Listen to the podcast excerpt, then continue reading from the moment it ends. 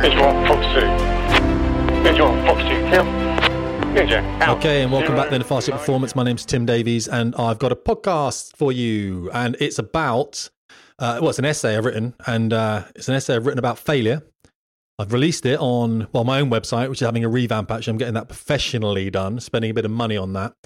Um, because it's a bit of a mess. I'm doing it myself on WordPress and I haven't got time to maintain it and everything else. So I'm getting that done, but it's on there. It's also dropped into the FJP uh, page and it also it's on LinkedIn.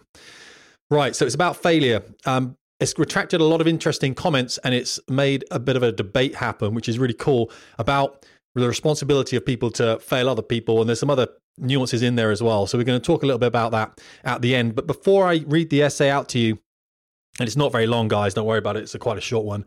Um, the essay in general is about a student that we had on the squadron, and eventually her instructor, or one of her instructors, came to me, and I said, "Let's just get rid of the trip. Let's just fail it, all right? Because we can then we can do stuff with her if we fail her. You know what I mean? But if she carries on, we're going to have problems."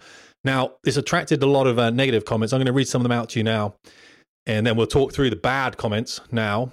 Uh, we can do this either way, but probably bad comments now, so you know what you're walking into, right? Um, and then we'll have a read of the essay, and then we'll come and have a look at the more positive comments that have come out the other side. This essay I wrote because uh, I wrote it quite quickly. Actually, I'm on the road quite a lot.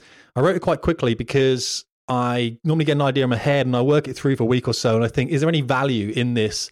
Telling people of this, or is it is it just gonna just be annoying and I, there's no value at all? So I mean, okay, you know what? I think there is value in this. So I just jotted it down real quick and I put it out. And I like that in a way because you know, I can spend weeks trying to refine an essay and then it gets over refined. It kind of feels quite manufactured and it's not really very authentic. Whereas if I just get it out, the problem with just getting it out sometimes is that I miss a bit out that probably is quite critical to this. I don't think it matters too much. I think a lot of people felt that it did. And the critical bit really um, was to do with the fact that, uh, like any student has, she was also, this student was also carrying like some baggage. She was making errors here and there that were just kind of always there. They were always there. And uh, so we decided to stop her flying. And this is what the essay is about. I mean, everyone has these little bits and pieces that are always there. Some kind of get through them and they, they get better, and other things they don't. And I think we'll cover a bit more this end of the essay. Uh, we'll do that. First, let's look at some of the bad comments that have come up. I say good and bad comments. These are good and bad. Don't get me wrong, the comments are great.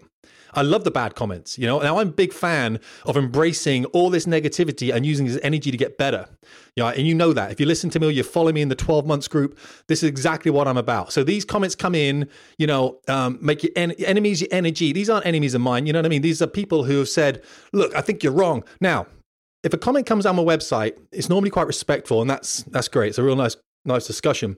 If it comes on um, LinkedIn, well, LinkedIn is this place where people might leave a comment so it kind of bigs them up you know? And that's great. I don't mind that especially when they share the post. They normally comment on the top of the post. Now all the post shares i've had and there's been like 60 of them whatever have had really nice things written about them because obviously this essay appealed to a lot of people and that's great.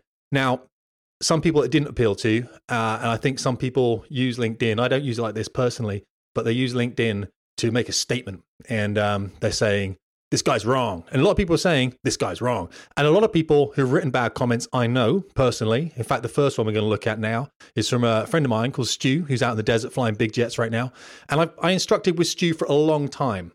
Now, maybe Stu hasn't got the nuance of this, and that's fine. But what he says here is uh, I'm struggling to see the authenticity in manufacturing a false representation of a good sortie.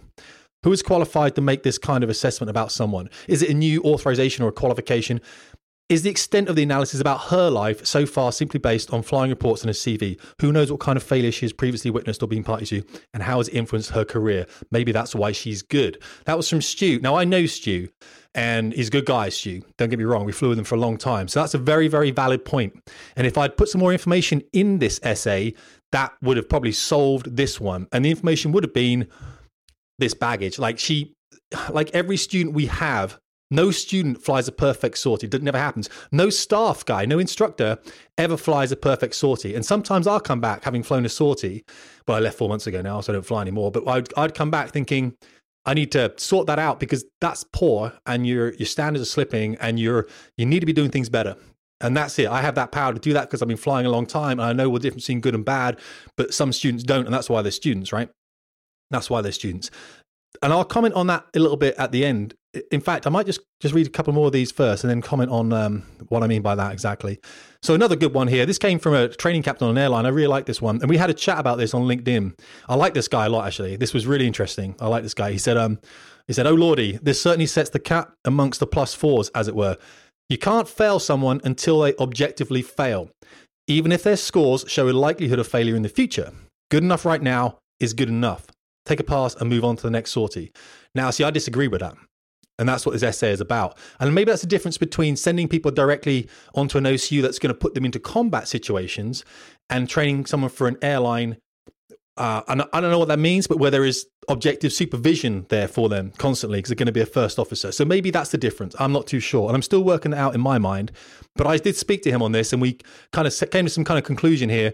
And I like this. I like that comment there because what he's saying is um, this certainly sets the cat among the plus fours. Like, okay, this is, this is, there's a dialogue here now. There's people in the office that are talking about this. Some people are saying yes, some people are saying no. Wow, that's brilliant. If I can make someone think, then I think that job is done, right? So, oh, I love this one as well. This guy was funny. Uh, he said, stupid article. Students should pass if they meet all criteria for the flight. They should only be failed if they demonstrate performance below the required standards of the exercise, not because the instructor wants to have an ego trip conducting some twisted psych experiment. Because, like, we have time for that. You know, this is an experiment because if if we break our students, we lose about six or seven million pounds worth of training. So we don't do that you know, we don't experiment with students. I've got no time for that. I've been in flying training for ten years, so and I don't know what this guy did. I think he, I think he um, ran a small business, so that's fine. He can say that if he wants to. That's all right. Um, uh, what's this other one here?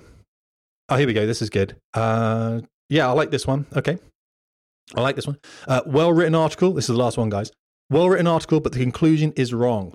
You cannot just fail somebody if they've passed all the criteria. Translating, translating it to the corporate world, this unfortunately happens a lot and is unjust and value destroying. For example, he, she meets all the criteria for promotion, but let's not promote them because they are too young, too old, need to have even more experience, haven't worked in a management role before, or other invented criteria. I often find that corporations fail their employees this way. Uh, then bring in someone from the outside. How wrong, he says. And I agree with that, by the way. Uh, I'm in corporate right now I see a lot of this, and also I don't see I don't see people letting people go when they're not providing the value that they were supposed to, or offering retraining or whatever it might be. We hang on to people that are underperforming, um, and we don't help them perform better. That's just my that's how I see it in there. But he's right about what this says. If you pass the criteria, you should pass. But there's a nuance to it, and that nuance is slightly different when you're flying uh, 70 million pound planes over North Syria, or when you're training people to go and do that. Because I can't hand onto the OCU people that I know are probably going to fail that OCU. So I have to prepare them for the OCU entry as my team did. And obviously, this person was not going to make that. And in fact, uh, and I'm not going to tell you whether she was T1, T2, whatever, it doesn't matter, irrespective. Um, and sometimes, of course, to protect the identity of people, I might change the sex or I might change the flight school they were on or the squadron they were on because I, I don't want this to, and there's no one's going to be able to recognize who this person was. And that's, I really, I really want that to be the case. So but of course, before we stream people onto the um, different aircraft they go onto, we do ask the student where they want to go. And we generally know. And the student doesn't really know where they want to go until they've kind of done all the flying phases on the uh, on the squadron because they might want to be an air defender uh, and then they go and fly an air defense sort of all the advanced radar, whatever it might be, and they're like, you know what, I really like the ground attack stuff better. You know, and that's great. So we do say to them, hey, have a think about it, talk to your buddies on the front line, because there's always students ahead of them they know. Come back to us Come back to us when you're ready, and we'll fly all the phases. And towards the end, just tell us where you think you want to go, and we'll see whether there's capacity there. Because someone else said, um, and he corrected himself actually when I said, he said it should be in the interests of the individual, and I corrected him and said, no, no, we're not flying club. Uh, wherever you saw that, that's wrong. This is the Royal Air Force. This is the oldest air force in the world. For the last 20 years, been on continuous operations. All right, we pay these people to go and deliver death on the war, uh, on the on the battlefield. And if you don't like that, well, there's other flying you could do, like you join a glider club or something, or maybe go into the airlines, but it's not in the interest of the individual. It's in the interest of the service. That's why you pay the money. So if you really want to be a typhoon guy, but your scores are really good in ground attack and maybe in air combat you're not that great yet, you're not developing slowly. Well, we look at potential and we look at your ability and we say, you know, and we speak to you and we say, where do you want to go? And we look at the Typhoon and we say, guys, have you got any slots right now? We've got a guy maybe a bit average in ACM, but he really wants to come up to you. He really wants to be a, um, you know, big warfighter in the upper air there. And they, they sometimes go, yeah, yeah, send over, send over. We'll sort them out, no worries. And sometimes they say, look, we got two slots and we're hurting on some of the squadrons for talent right now. We need um, some people that have done really well. That's okay. And we go, okay, all right, sorry, buddy. You know, we're going to have to put you on a ground attack platform this time around. Okay. Now, that's just how it works because uh, it, also works in streaming at a very early stage.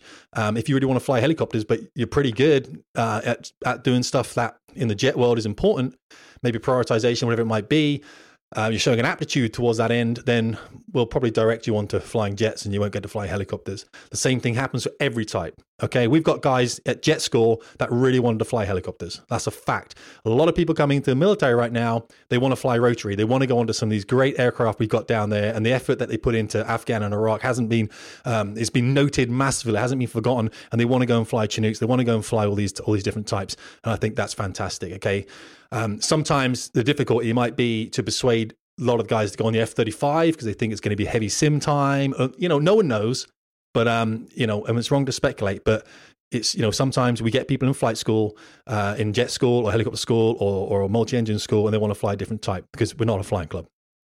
That's what I'm trying to say in the essays, okay? And of course, here's the interesting thing as well. A lot of the criticism comes from people who don't know what I do, um, and that's fine because I write essays to try and explain it. Interestingly, on a side point, before I start the essay, you're like, read the essay. I'm like, I got it. I'm going to do that for you. I really am. My wife said to me when I left the military, she said, maybe now you can be more vulnerable. All right. And I'm like, I didn't really understand what that meant. So I asked her, what do you mean by vulnerable? She's like, maybe you can open up, you know, express your feelings and stuff and, and, and be a bit more, you know, just, just huggy and all that kind of stuff. And I'm like, you know, man, don't hug. No, I wasn't like that. I was like, okay, I, I get more touchy feely. I've been in, man, don't hug. I've been in, uh, you know, maybe a, a, space in the military where I was compartmentalizing emotion a little bit more than I should, and you know that's fine. I get that, and I've been thinking about what that vulnerability actually means and how you display vulnerability. If that is, you know, you just start crying at a film with dogs in it. Maybe that's what women need. I might just find a film with dogs in it, that Rex film, whatever. Just watch that and just cry at some bits where I think you should cry at maybe that's maybe that's what and then maybe she'll go oh wow you're really vulnerable. That's really cool. Thank you for being vulnerable. Now everything you've done in the military has changed and you're normal and you're normal again of course. I might try that. There's a technique for you. Cry at dog films in front of your girlfriend and you can be vulnerable. Um, I, so i didn't know what that meant but then i thought to myself over the last couple of weeks because I work all over the country now, so I do a lot of driving, and with the driving, you know, it's a benign skill, so you get a lot of thinking time. And I thought, well, I am quite vulnerable because I write and uh, I, I, speak on a podcast and I put YouTube videos out sometimes. I do, you know, I, I do these things where people come and they comment on my opinion or my on my on my writing, and some of those opinions aren't very nice. Some of those comments are actually, as you've seen, they're quite personal. They're, they're spears that hit me. So that's what I call interference. So if you these people I don't know, a lot of them I don't know, a lot of them I do, like Stu and some other people in that wrote nice comments down the bottom I know as well. Um, and when those comments come in, yeah, of course it's going to hit you. You know these guys, you work with these guys, right? You're flowing with these guys, and that's going to hit you if you get a negative comment. But I call it interference. So I have a goal, and that is to inform people, that's deliver content in corporate uh, entities and businesses that improve the workforce and improve everyone there and, and help them have a better time uh, in the, in their in their working and their social lives. That's my goal. And any comments that come in that kind of derail me on that, well, that is interference to me achieving my goal. So I don't tend to like or dislike the comments that come in. And I'm very careful when you get a comment and it's like, you're an idiot. And I don't look at what that guy does when he says I'm an idiot. But I mean, I've never walked into his business and just told him how to do anything. And I do get people. I wrote an essay before um, called Why Fight Pilots Know That Quick Reactions Are for Losers. And I had comments on that. And one of the comments from a guy, I think he was an accountant, he said, This is so wrong. This guy doesn't know what he's talking about. Um, of course, fighter pilots have to have quick reactions. Now, I found that very interesting because there's an audacity to that comment where it has been written by a fighter pilot. Well, okay, I'm not a fighter, I was a bomber pilot, but obviously I, I was teaching air combat and stuff on the T2. But what I was trying to say in that essay was it was about responding and not reacting, and that was the essence. And I guarantee my reactions, I'm 44 now, they're not going to be as fast as a 25 year old. That's just a fact. Um, so, excuse me.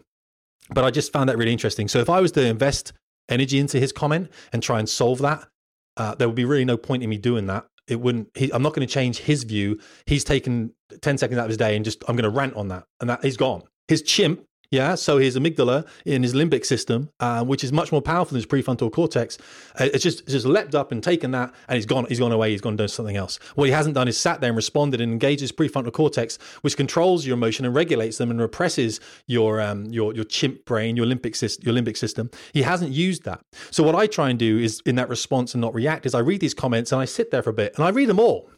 I read them all, every comment, every single one, and I'm like, you know what? I'm going to respond to that guy because I think I can I think I can help him understand where I'm coming from. And he's not so far gone that to write to him in, in the, replying him in the comment on LinkedIn or something uh, is going to just flash him up because that's not what I'm about. I'm about trying to educate people and let them understand the values um, that we took out of the military after 20 years, whatever, you know?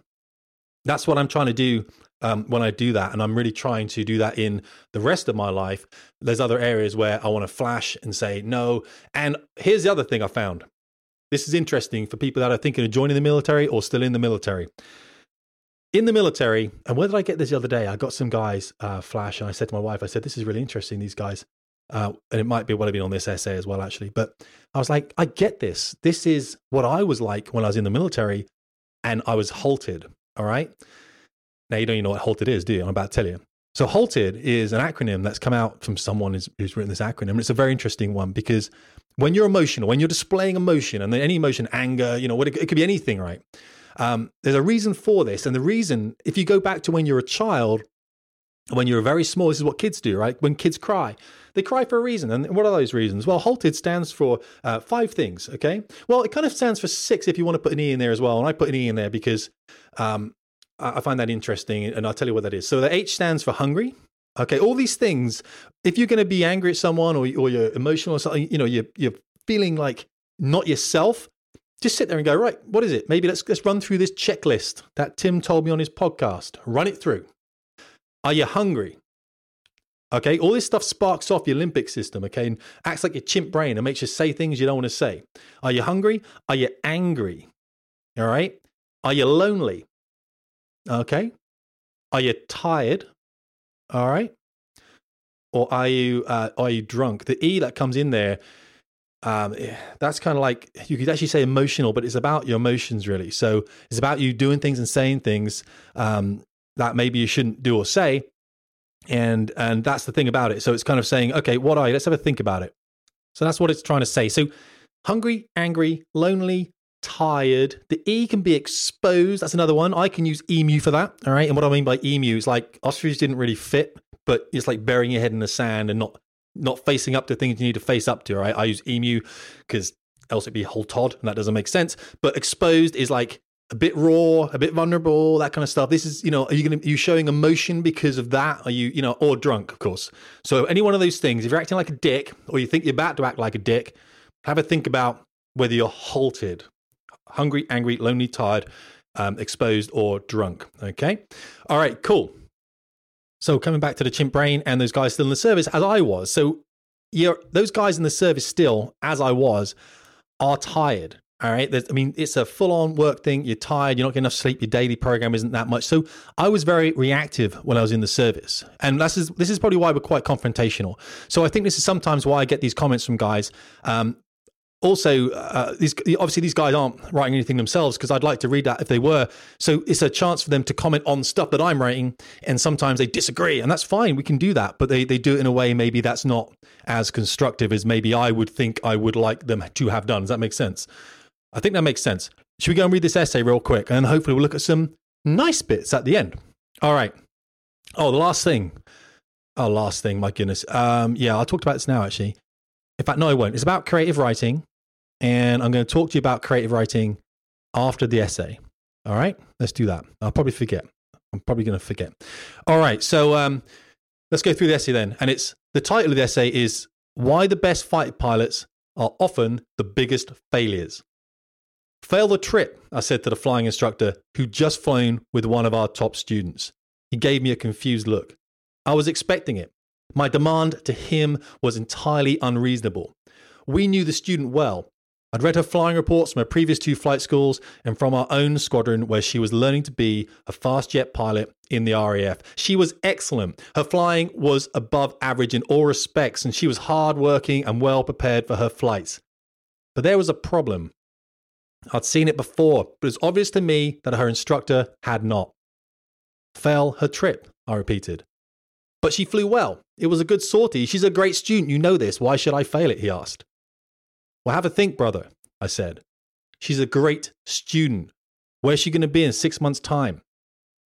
Now, I've always been interested in failure, probably due to my own history in flying training. I did well in the beginning on the small piston driven aircraft, and then a little bit better on the larger ones that were faster and had a more powerful turboprop engine.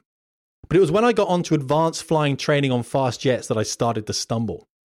I put the work in, I prepared well, I hit the books in the evening, but still failed sorties. Some trips seemed to go well, right up until the debrief where the instructor would tell me I would need to fly it again. The verdict, verdict would come as a shock. One particularly bad time was halfway into learning to fly the Hawk, the aircraft the Red Arrows aerobatic team use.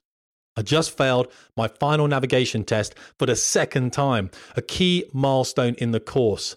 My instructor was apologetic. He was a good guy and was liked by all the students. And pilots don't show emotions, it stops us concentrating on the job. So we compartmentalize them and put them in a box on the shelf marked for attention later, which they rarely get.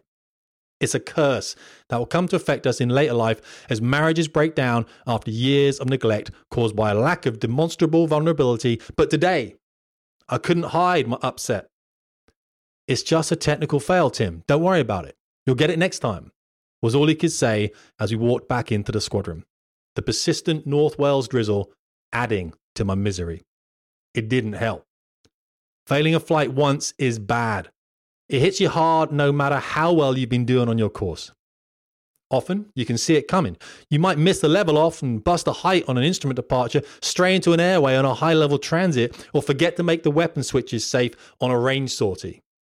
The flight back is usually silent, the instructor knows they have to fail you for your inattention, and you know it too. It's true that, due to the complexities of the flights, an instructor can fail a student for pretty much anything and often overlooks a lot of small errors, but some they just can't. Sometimes they'd offer to fly the jet home to give you a break, and it was often safer that they did. But fail a trip twice, and the pressure is truly on. You can tell the students who have failed a trip twice they become insular and hide away from their course mates. In fact, their course mates distance themselves from the student too. They might say that is to give their buddy some space, but that's not true. They're reluctant to associate with them in case they also start failing trips through some kind of strange unconscious coupling. Like attracts like. Pilots want to succeed in their training and falsely believe that failure is of no use to them. Still, the truth is that if you fail a trip three times, then you'll normally be removed from flying training. If you're lucky and there's capacity at another flight school, you might be offered helicopters or transport aircraft, but there's no guarantee, and often it can be career ending. Brutal, but fair and understood by all. Nobody said that flying military fighter jets was going to be easy, which is why there are fewer fight pilots in the UK than there are Premier League footballers. And I want to make clear that that's failing the same trip, by the way, three times. Um, you can have about 10% of what we call flexible element in the uh, in the flying training course. So you can fail and refly about 10% of the course, but after that, you know, we have to have a close look at you and maybe another type is better for you. Right, so the instructor I was flying with was a good guy. And on previous sorties, he would often make the ringing sound of a telephone that would continue my flying helmet until I answered it. Hello, I'd say. Yeah, hello, Tim. It's your instructor in the back seat, mate. Uh, the good looking one. You might remember me. We've spoken many times before. I'm just letting you know that there could be an airways on the nose that you might want to avoid. Oh, hell, I'd reply as I throw the jet into a hard turn away. All students know that the instructors are on their side. They want them to pass, and the majority will go out of their way to help the baby pilots through their flights. After all, instructors were students too, once upon a time. To a pilot, in military flying training, success is obviously important and is the focal point for the majority of students. They will work late at night, come at the weekends, and watch flight tapes with other pilots to get a nugget of information that might help them survive another day in flight school. But for an instructor, success isn't all that important. there's something that we are far more interested in failure. When I was 10 years old, my dad took me on a tour of Normandy with a military vehicle restoration group that he was a member of. He had a motorcycle from the Second World War that he'd restored, and whilst he rode his bike alongside the convoy, I'd be traveling in tanks and jeeps and having a great time. For a small kid, it was a lot of fun, and I would chat excitedly with anyone who listened to me as we made our way across the various battle sites and spend the evenings camping out in the sun bleached fields of northern France. It was a magical holiday that was to be brutally disrupted by my father's inability to control a gas stove in the dark. One morning, I was brutally awoken to shouts of, Get out, get out, and dragged violently from the tent. It was on fire, and so was I. Our gas stove had ruptured, igniting the tent door, which had set light to the roof and collapsed it all onto the floor below. My father, who was outside of the tent at the time, dived through the burning material, grabbed hold of me, and pulled me out by my feet. Now, we learn from our parents the most men from their dads and women their mums. My father wasn't big on emotions, and to this day, I also find them hard to display. He just wasn't that kind of guy. But in dragging me from that burning tent, he demonstrated the processing of failure in a way that has never left me. I remember us sitting on the bank of the river that he'd just thrown our burning tent into. All of our kit was gone, and in effect, we were now destitute. I could hear some people nearby laughing to themselves about the fact that our house had now been destroyed. And he was embarrassed. I lit the stove inside the tent. That was the wrong thing to do, he said. Don't worry, we'll be okay. He never looked at me, but just stared into the distance. And I knew in that moment that we would be okay because he said that we would. And I was only 10, and he was my dad. And I believed in him because in his voice there was nothing but humility, authenticity, and strength. And I knew in that moment, even though we didn't have a tent anymore, it didn't matter. That was my fault. I'm sorry that I set fire to the tent. I will do better next time, he said, in a rare display of emotion. And as the tent slowly floated away, we sat by the river and laughed. My father knew that failure didn't oppose success, it was an essential part of it. He'd made a mistake and was using it to demonstrate what failure does for someone. It allows them to take ownership of the issue and gives them permission to make improvements. It helps us learn what works and what doesn't work. And that's what I told the flying instructor of the student who was about to finish at our flight school. If she failed on the front line, then she might never recover from it. The higher you go, the further you have to fall, and it hurts a lot more too. I was interested as to why it hadn't been done at an earlier stage of training, but it's easily missed. Here's a quote Move fast and break things. That's a previous Facebook mission statement. Our overachieving student didn't understand failure. She'd done well academically and in her initial officer training and had won awards and praise along the way. She was a good student. But whether she believed it or not, her internal narrative was one of continued success, and that can be abruptly changed by the reality of frontline operations. Fail her trip because in all of her flying training, she's never failed a trip, I said. Immediately, he understood. I get it, he said. She's never had to pick herself up. If she fails at something, at night, and whilst all alone over northern Syria, she might struggle to recover. At least we can fail her in controlled conditions and help her to return from it. That's why a good school will teach its students to embrace failure and learn to value it more than success. Success is comforting as you don't have to look deep into yourself. You can pretend you are learning, and in a way, you are. Success is important as it tells you that what you have done has worked. But failure builds the foundation that leads to continued growth, which can only come from an honest evaluation of your own performance. You don't need to fail in order to be successful, but you mustn't believe that failure opposes success and that it needs to be avoided at all costs. Here's another quote A good pilot is compelled to evaluate what's happened so he can apply what he's learned. Up there, we got to push it. That's our job. And that's Viper from Top Gun. Failure teaches a person what my father had taught me before I went on to become the most senior flying instructor of the flight school that I'd struggled through all those years before humility, authenticity, and strength. And that's why military flying training instructors Know that success alone is fragile, and that only through failure can the real learning take place. And that's it. That's that's it. That's that's everything. So some people didn't like that. And that's fine. And in your lives, you, you understand that too, that there'll be some things you do that people won't like. And also, it doesn't matter. It can be painful. And there are some people that are very close to you that, that won't like that. Um, whenever my wife reads one of my essays, she doesn't like it. And the more she doesn't like it, the more successful it seems to be. I don't know why that is. It's just kind of weird. So I don't tend to show her anymore because it upsets me when she doesn't like it. And also, I'm asking someone, and uh, you know, she, she she does great. She speaks a lot on stage, so I go to her for advice for speaking advice and everything. But she doesn't necessarily uh, write too much. She doesn't write in this creative format. I need to speak about creative writing. Thank you. Um, so really, I'm asking someone uh, something that maybe they're not conditioned to tell me. And that's the issue with asking someone's opinion of something is they're going to give you their opinion about what they would do you know and it's not necessarily what you should do or what they think you should do with your circumstance. So be careful of other people's opinions. So creative writing you ask. Yes thank you for reminding me. So the thing about creative writing is um if i'd written an essay on a student didn't do very well in their sortie so i failed the trip. Well in your mind you're like the student didn't do very well and the natural outcome of that is is you failing the trip and so you're probably not going to read that essay because you're like, well, that's obvious, right? So that's obvious. If I write, the student did really well in that sortie and I failed the trip, you're like, what? It. Say again? He did what? Yeah, that's right. He did really, really well and I failed it. Well, you, are interested. I've got to get you interested in the essay. Unfortunately, and uh, it's not, it's very easy for me to write a clickbait title.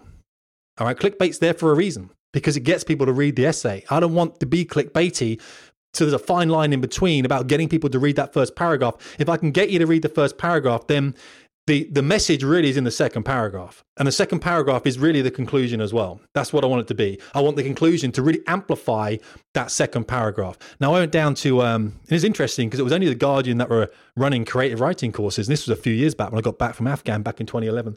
And I wanted to write about my experiences because I was feeling very kind of strange and I didn't really know why that was. So I had an outlet. I'm not very creative, and people in the military tend not to be because they're conformist, right? And conformity represses creativity, and I realize that now more than ever, and having left. But um, so I went and did a creative writing course um, with Polly Toynbee and Susanna Shaw was that I think I can't remember, but it was down in the Guardian, and there were only the people running it, and it was quite cheap at the time. They're really expensive now, so we get to speak to these journalists who write a lot, and there all these lessons came out real nuggets. And this is why I watch YouTube videos or I read a lot. And if a title grabs me, I'm like, wow, that's an amazing title. And then I say to myself, why is that amazing? Or a picture on Instagram where I'm scrolling through and I stop and I look at that picture. I'm like, why did that picture stop me and all the other pictures didn't? And what you tend to find when you look at these things, or when you listen to an essay, or when you you read something, and do this the next time. Next time you actually stop and read something on Facebook or whatever, whatever your medium is, ask yourself, why did I read that first paragraph? And go back to the title of it. Yeah.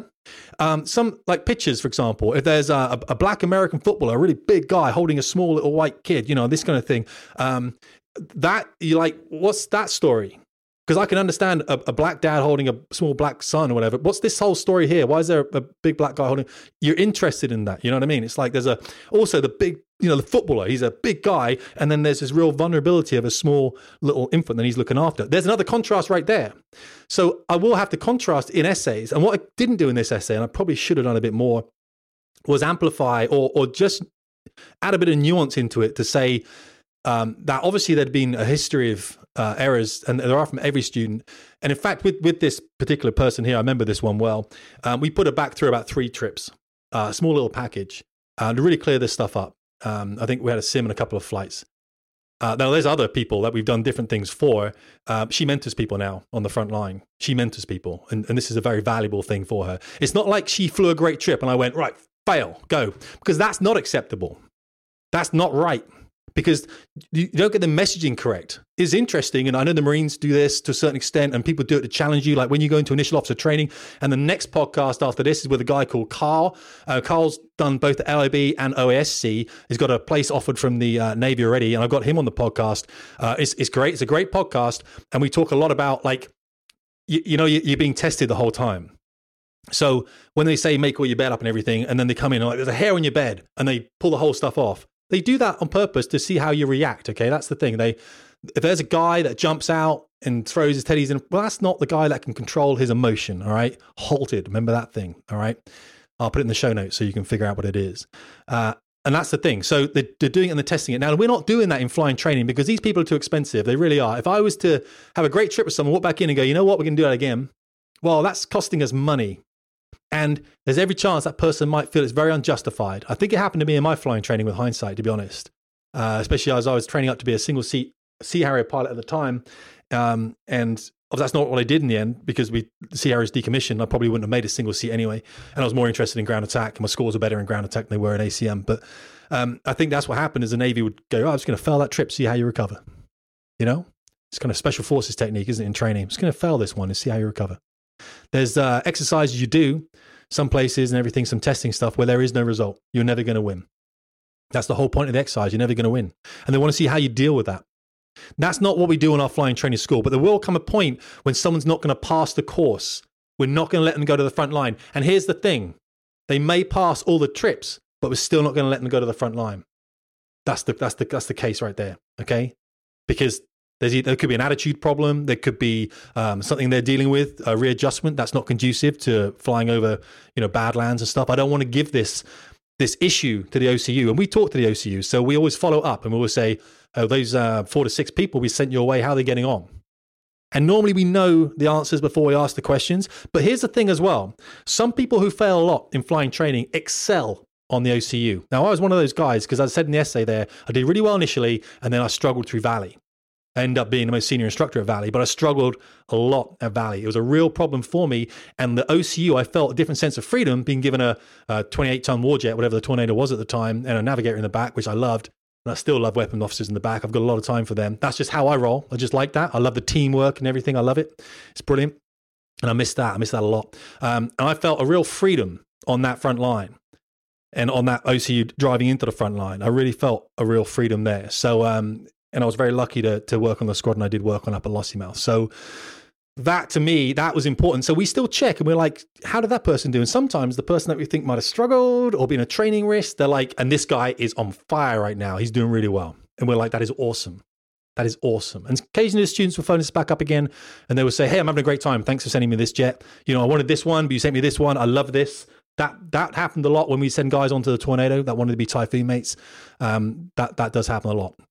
So we've talked a little bit about creative writing. Um, I need to hold you in suspense on that first paragraph to get you read the second. And if I can get you halfway down the essay, there's every chance you're going to read to the end. That makes sense because you're invested now. But what I'm not going to do to you is clickbait you all the way through because you're not going to read it. I'm not about that. I'm not making stuff up. This stuff actually does happen. Um, I want to start writing about things that I'm experiencing outside, but I'm in bid teams now for some quite sensitive projects. And uh, but I am with another company called Aeralis, and uh, that's quite interesting. I'm going to start talking about that a lot more. This is a flying training startup. It's um, a very British project making three airplanes to drive into uh, low cost flying training aircraft to put across the rest of the world for those people that can't afford um, Aermacchi M346s, the TX by Boeing, the Hawk people that can't afford those airplanes will come and look at the Aeralis project. So if you're interested, have a look at Aeralis, A E R A L I S. I'm the strategy director for that company. As an aside, that's just what I do. I'm not going to make Fast Jet Performance a channel like that, but I'm going to start putting some content out there on um, the Aeralis page as we start building what is uh, the fuselage section of the airplane. All right, so that's a real exciting thing for us. A lot of investment coming in now. Um, so the good comments that came out of the essay. Let's have a look at this, shall we? Yeah, so I'm going to read you a couple of comments, and when I say good comments, I just mean that ones that were quite, uh, the kind of were, were thought provoking for me. It says, uh, here we go. It says that right here. It says, um, interesting and thought provoking, Tim. I was failed on the final flight of our Royal Australian Air Force piston aircraft before moving on to the turboprop advanced flying training. It was a shock and not expected, but the squadron CO was a testing officer. I thought he was an idiot, but maybe he had some method to his madness. I'd never thought that maybe he was setting me up for the success of the next step. I did well on the advanced course and graduated. That's that's good. I like that a lot. Um, I get a lot of pilots write to me actually. I, I, I like that, and from all different branches. Actually, it's really cool. Uh, Tim, a great article. This reminds me of the great work by Carol Dweck. Uh, mindset. We have a choice. It's a fixed mindset or a growth mindset. That's interesting. Um, I'm covering that on the 12 months program about fixed and growth mindsets. This month we go into something different. We really think about who we are and who we want to be, what the story is, what the narrative is. But that's if you want to Google fixed mindset, growth mindset, I think that'll be quite an interesting one. Because a lot of people will say to fail here was wrong. And I'm like, okay, you, fine. You haven't got the responsibility of sending people into conflict they might not come back from. And maybe that's the difference between other maybe flying training schools or other other businesses or whatever. It's just there's a responsibility we have to protect this valuable thing and make it do what it, it's supposed to do. I we need to protect it, um, get it to the level we need it, and put it to the next stage of training. So that's interesting, right? Uh, next, trip, next one, M. Uh, interesting, Tim. I certainly failed a few trips and remember feeling devastated. The ability to hide emotion then was seen as a strength. As you've highlighted, it's not always conducive to succeeding in the rest of life. I believe it's one aspect of transitioning from military to civilian life that is less understood. For what it's worth, I've always thought the better instructors are those who have failed along the way as well. That's from Jen. Jen's a good friend of mine. A lot of time for Jen. Uh, I don't think I ever flew directly with Jen, but I was in the service the same time. Uh, another fantastic insight and valuable lesson, Tim. Uh, that's from a change management coach. I like that. And really, I don't think I've got. Oh, there's another one here. Now, I put this one in here. I put this one in because I think this is uh, this generates a bit of discussion. Not that we're going to have the discussion here, but I'd like to just read you this one. It starts here. Failure can be the best teacher if we choose to learn from it and learn to deal with it competently and learn from it to motivate us to do better. As a flight instructor, I would have students who could fly the traffic pattern by rote. I would give them the go around and see how they would handle an unexpected situation. Some would argue with me. I knew they were not ready for the cross country trips or even close solo yet. I've learned to do the same in relationships to see how people handle adversity, determine both their character and demeanor. Be careful of that one. Um, quite a few folks saying, there's another quote here, another one. Quite a few folks saying you can't fail someone without having a specific reason to do so. The premise being, without a specific technical learning point, it can cause confusion. And as a consequence, doesn't serve the purpose of, help, of helping development. And okay, that's a very rational perspective and true for 99% of the scenarios you'll face in work life.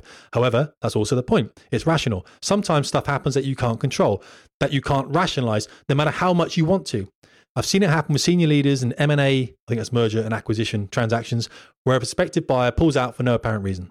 The downward spiral of emotions that can occur from the confusion of a failed transaction, one for which you can't find a root cause, can be catastrophic. Learning how to deal with those emotions is a lesson worth learning, and one way to train for them is to create a scenario where there is a no solution rational answer, which we just spoke about, didn't we? We just said some of these tests and things. That's like making your bed in, uh, initial officer training or, or airman training, whatever. It's like you're going to get ripped apart. Your uniform is going to, I've written about this before. Your uniform is going to get picked up. It can be the most perfect uniform. They're still going to scuff your boots up for you and tell you to polish them again because they want to see how you react to it. And it's how you build team cohesion. And that's what this guy's saying here in his comment, all right? One way to train for them is to create a scenario where there is no solution, rational answer, right? I've always said, train in adversity, train teams in, uh, in bad conditions. All right, that's the key. They pull together much harder. They understand each other because they see each other's weak points. But I talk a lot about that in businesses. If you want to bring me up there to talk to your business, okay, give me a call. Um, the last one here, and then we're going to finish really. Uh, this is from a guy called Ade Rycroft. Actually, he's a nice guy, training support specialist in the RAF on LinkedIn. Aircrew performance coaching was developed to address many of the points in the article and is still delivered to RAF and Royal Saudi Air Force Typhoon pilots as they complete their training.